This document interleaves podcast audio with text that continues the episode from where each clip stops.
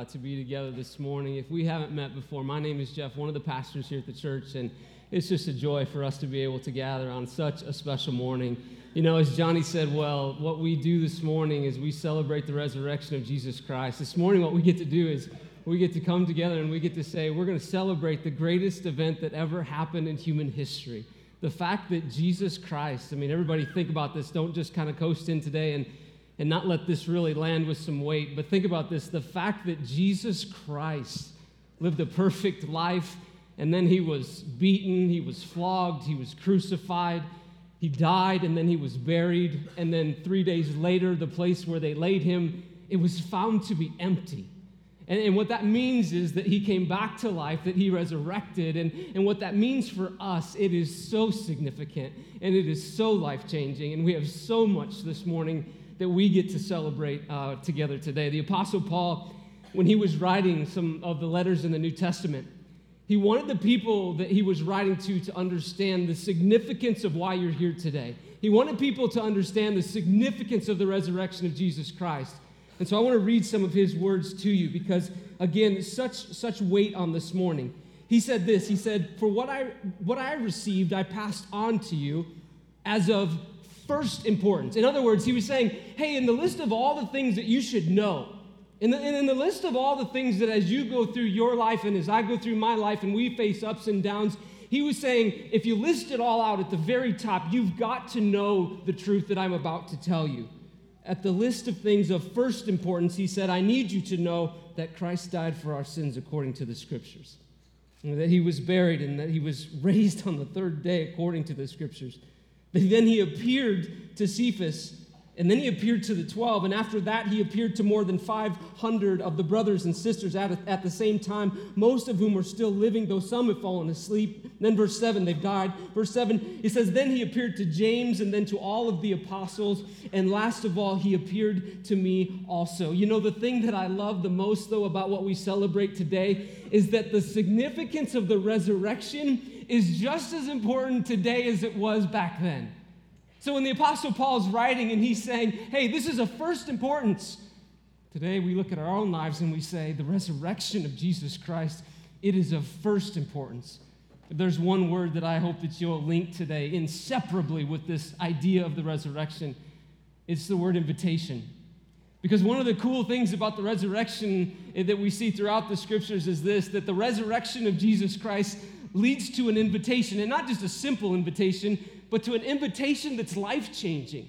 The fact that the resurrection happened makes available to us something that's so significant. It's actually so significant that the Apostle Paul, he went on later to write this. He said, Hey, if Christ had not been raised from the dead, if he had not been raised, our preaching, in other words, our sharing of the gospel, everything that we're going to do here today, he said, if, if Christ hadn't been raised from the dead, our preaching, it's useless, and so is your faith. What he was saying there, he was making a huge statement that because of the resurrection, though, since it happened, you and I have so much to celebrate because, because it did. Our faith is possible, and we can receive this grand invitation that Jesus Christ gives us. It is so significant. It's an invitation to experience the grace of God. Have you ever experienced grace? You wronged somebody, and instead of them keeping a hold of you and their grip on you, they gave you grace. You can experience grace because of the resurrection. It's an invitation to have freedom. Do you have any bondages in your life? Do you have anything that you just struggle with? I do. I have my own list. Do you have anything that you just go through life and you just say, wow, I, this just keeps dragging me down. This keeps pulling me back to where I was the resurrection makes it possible for us to have freedom from those things. The resurrection makes it possible for us to have things in our lives and to experience things in our lives, blessings that are beyond what we could ask or imagine. And not just for this life. What's beautiful about the resurrection and the invitation that it gives us is that it makes this invitation possible for all of eternity. It's that kind of a game changer, that kind of a grand invitation. You know, I grew up in a tradi- church tradition, maybe like many of you. And on Easter Sunday, I remember this as a child. I remember on Easter Sunday, we would go to church and there would be people there and they would oftentimes they would greet you maybe from just the handshake at the door or maybe it was from up front like this And they would say something like this They would say, He is risen. And those who had been around a while, they would say in reply very quickly, He is risen indeed. And, and it was as though they had been waiting to say it, like it was pent up in them. He is risen. He is risen indeed. They would respond with, with enthusiasm. But I'll be honest, I wasn't into it. And I remember being there as a teenager, particularly a teenager who wasn't walking with God. And, and our church had this thing called the sunrise service. And, and as a teenager, I, I, I loved watching the sunset with friends. But the sunrise service was so annoying. And I remember going to the sunrise service and dragging my feet along with my brother and, and getting to the door. And sure enough, someone would greet us with a whole lot of enthusiasm He is risen! And I just wanted to say, Amen, you know, and just move right along.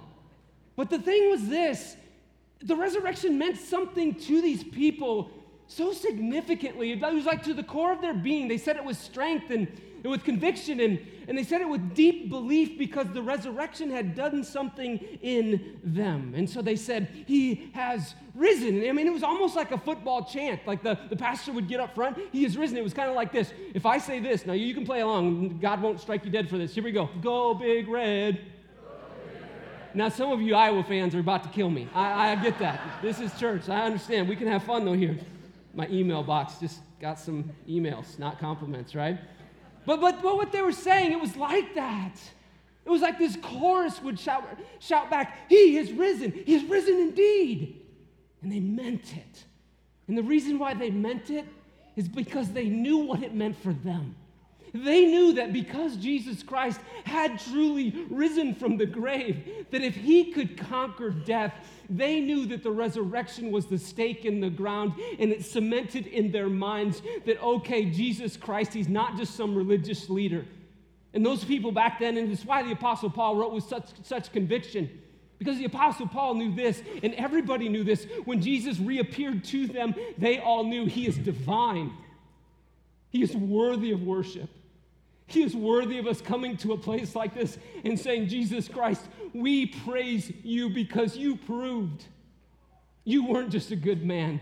You were truly, truly God. In this church, what I loved about them was this when they said, He's risen indeed, what they were saying was, if He can rise from the grave, He can conquer my marriage. If He can rise from the grave, I can know where my eternity is. If, if He could rise from the grave, he can help me with the things in my life. He can free me from this thing called sin and death. He can take me away from it. About a month ago, I was having a conversation with a, a special woman in our church. Her name's Jean, and Jean was telling me about her husband's life story. This is one of these precious conversations. And, and Jean said to me, she said, You know, Tony and I, we were married just one month shy of 54 years before he passed away. And she told me that when she married Tony, she thought for sure that Tony was a follower of Jesus Christ. Turns out, as they kind of got married and started working that through, and, and she was just almost 18 years old, not quite yet when they got married. Imagine that. Holy cow, that's scary, isn't it? I was still trying to figure out how not to hit the side of the garage and I was backing the car out, you know, at that point. And, she's married, and, and, but she realizes that, hey, Tony's not a Christian. But Tony was enthusiastic, though, about her taking the kids to church. He was okay with that. She said to me, she said, Tony was a good man, though. Very self sufficient, very good provider. He was a good man, talked very highly of him. And she said this she said, I prayed for over 40 years. I prayed this prayer. She said, God, whatever it takes, I pray that Tony would know you. I pray that Tony one day, whatever it takes, Lord, and she knew that was a fairly risky prayer. Whatever it takes, Lord, I pray that Tony would walk into a relationship with you. Well, Tony, as he neared the end of his life, he had two episodes where he ended up in the hospital. And on the first one, as he was riding to the hospital in the ambulance, he said this, he described it this way. He said, It was as though God said to me, and it was as though God showed me this picture of two doors, and God said very clearly to Tony in the ambulance, Tony, which door are you going to choose with your life? You're going to choose your way, the self sufficient way, or Tony, are you going to begin to follow me? And that, that, those two doors and that image was so strong in his mind that, that when he got well, he asked Jean about it and he said, Hey, this is what happened. And I'm in the ambulance and God spoke to me like he never has before. I actually saw this image of these two doors. And so Jean shares the gospel with him. he gives his life to Christ. He said, in the midst of it, he said, Is that all I have to do? I mean, is this all that I have to do to experience Jesus Christ? Is just to receive this gift? Jean told me that from that point on, his appetite for the things of God dramatically changed. Even to the almost to the time when he died, he began to love coming to a place like this for worship. And he would come and he'd sit, and I remember sitting him sitting right there in the back, and, and all of a sudden, here's this guy that hasn't known Jesus Christ for all of these years, but boom, when God got a hold of his life, when God gave him that option, hey, which way are you going to go? He said, You know, I had, had nothing else to do but to choose. I, I want life. I want to choose Christ. And Jean said this to me. She said, Tony was the kind of guy that he loved us, but he didn't say he loved us. So he, you know, he, he used that very sparingly. I love you. I'll let you know if it changes, that kind of thing, right? and so he, she said, though, after, after he has this experience with God, God begins to change his heart. And he, he said, Jean, girls, I love you. I love you. Sorry I haven't said it more.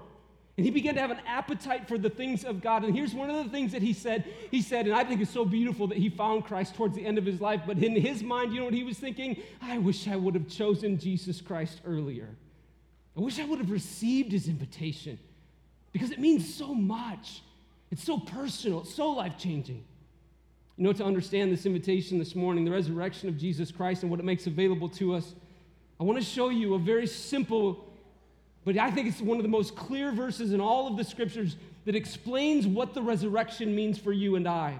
The Apostle Paul wrote this letter to, the, to the, this group called the, the Romans, and, and, and what he was doing in the book of Romans in chapter 6 was he was summarizing. So basically, he gets he writes this whole chapter, and he gets to the very end, verse 23. He summarizes the whole the whole chapter, and in essence, what he's saying is, this is the core of the gospel. This is the thing that I want you to understand. And so, Paul writes this. He says, For the wages of sin is death, but the gift of God is eternal life in Christ Jesus our Lord. So I want you to think about this this morning. I want you to think of it this way. I want you to think of it in, in two categories. He says, For the wages of sin is death. That's the first one. Think of it door one, death. Door two, though, he says, But the gift of God is life. Now, when you think about that word death in the scriptures, these are the things that I want to come to your mind because it's important that you understand exactly what do the scriptures say are the ramifications of the resurrection of Jesus Christ. And really, what is the invitation that invites into? So when the scriptures say, for the wages of sin is death, you can think of it this way. Wages, and you all know what wages are. Wages are payment for something that you earn. Do you work? Right? You get paid. You should. The wages of sin something that you struggle with, something that I daily struggle with. The wages of our sin is death. When you think death in the scriptures, think brokenness. Think fractured relationships. Any of you come in here today and you've got a relationship in your life, it might be the one that's closest to you, or it might be a distant relationship, but there's a brokenness there. When you see death in the scriptures, think shame, think guilt, think, okay, this is what I feel, when I've truly wronged someone. When you see death in the scriptures, think this eternal separation from a loving God.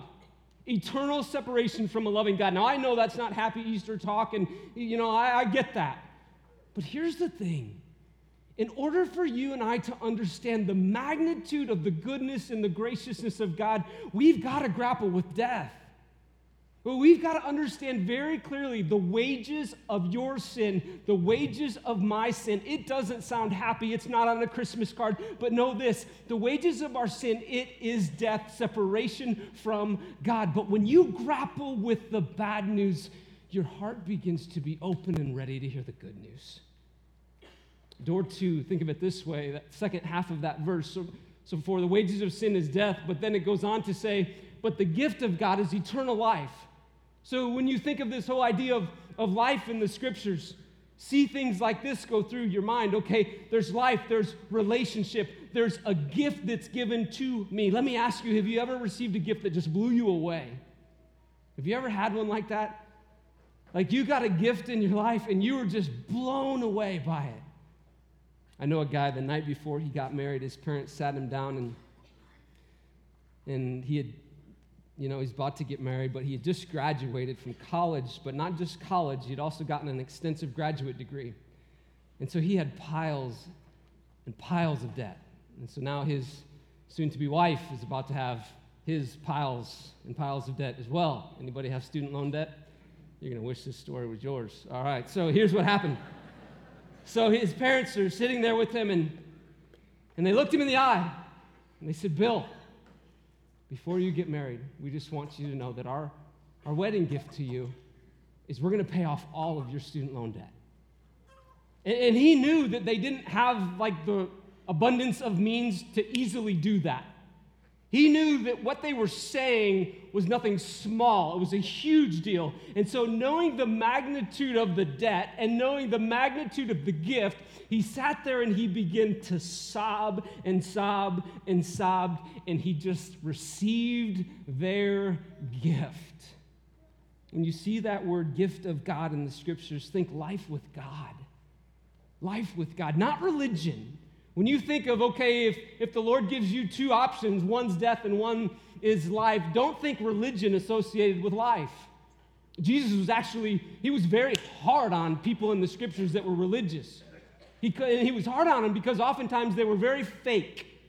They weren't genuine in their desire, desires, the things that they were doing. And so he was very, very upfront and hard on them.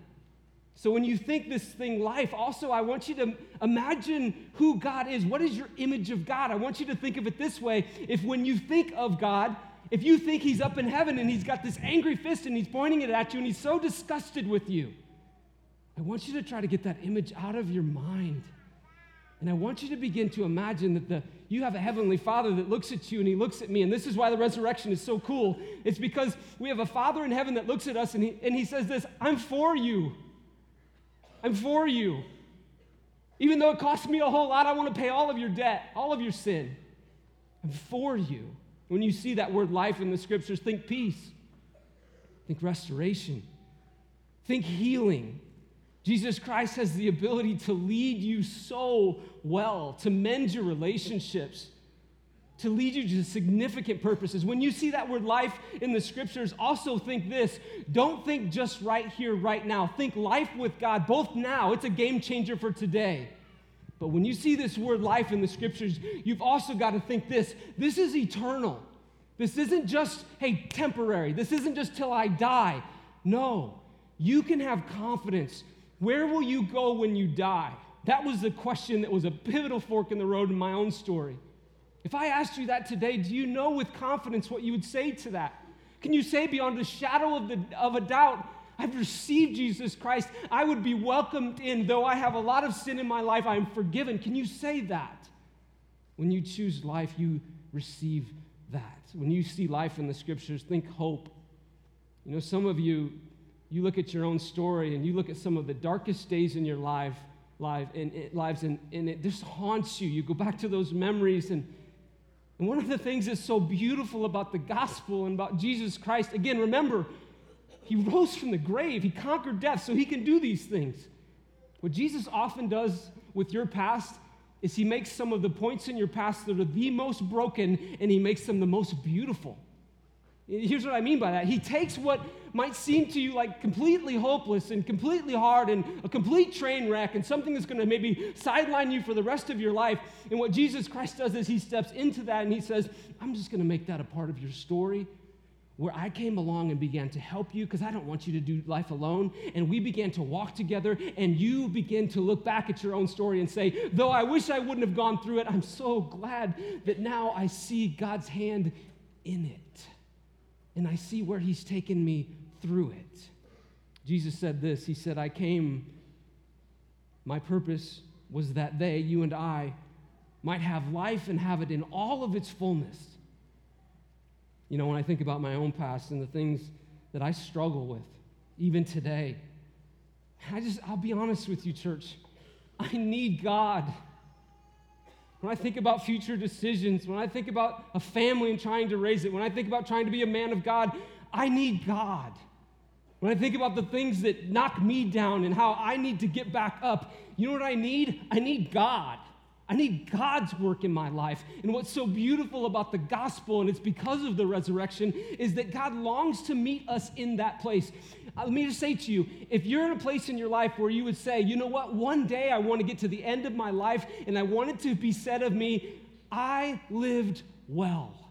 He lived well. She lived very well. Or maybe someday your hope is that you'll stand before God and you'll get this from the Lord. You'll get this, well done. You know how you get one of those?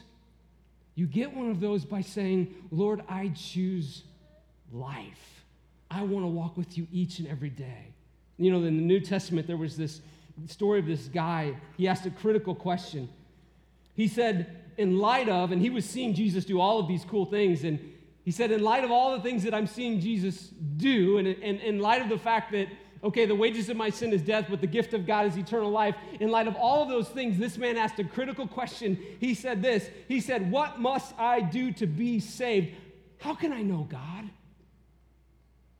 What you say is true, how can I know him?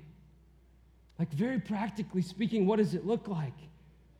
And the answer to that question is simply this you receive the gift. You can't earn it.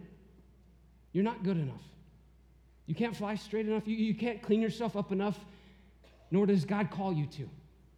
But what he does say is this it says in the scriptures, John chapter 1, verse 12, yet to all who would who would receive him. And then it says to those who would believe in his name. And then here's the beautiful part. He says, to those who would choose life, who would receive him, who would believe in his name, he gave the right to become children of God. And so, what I love about this is that when you walk through a door like this, you know what you're saying? You're saying, I'm walking into a relationship with God where I am now a child of the living God.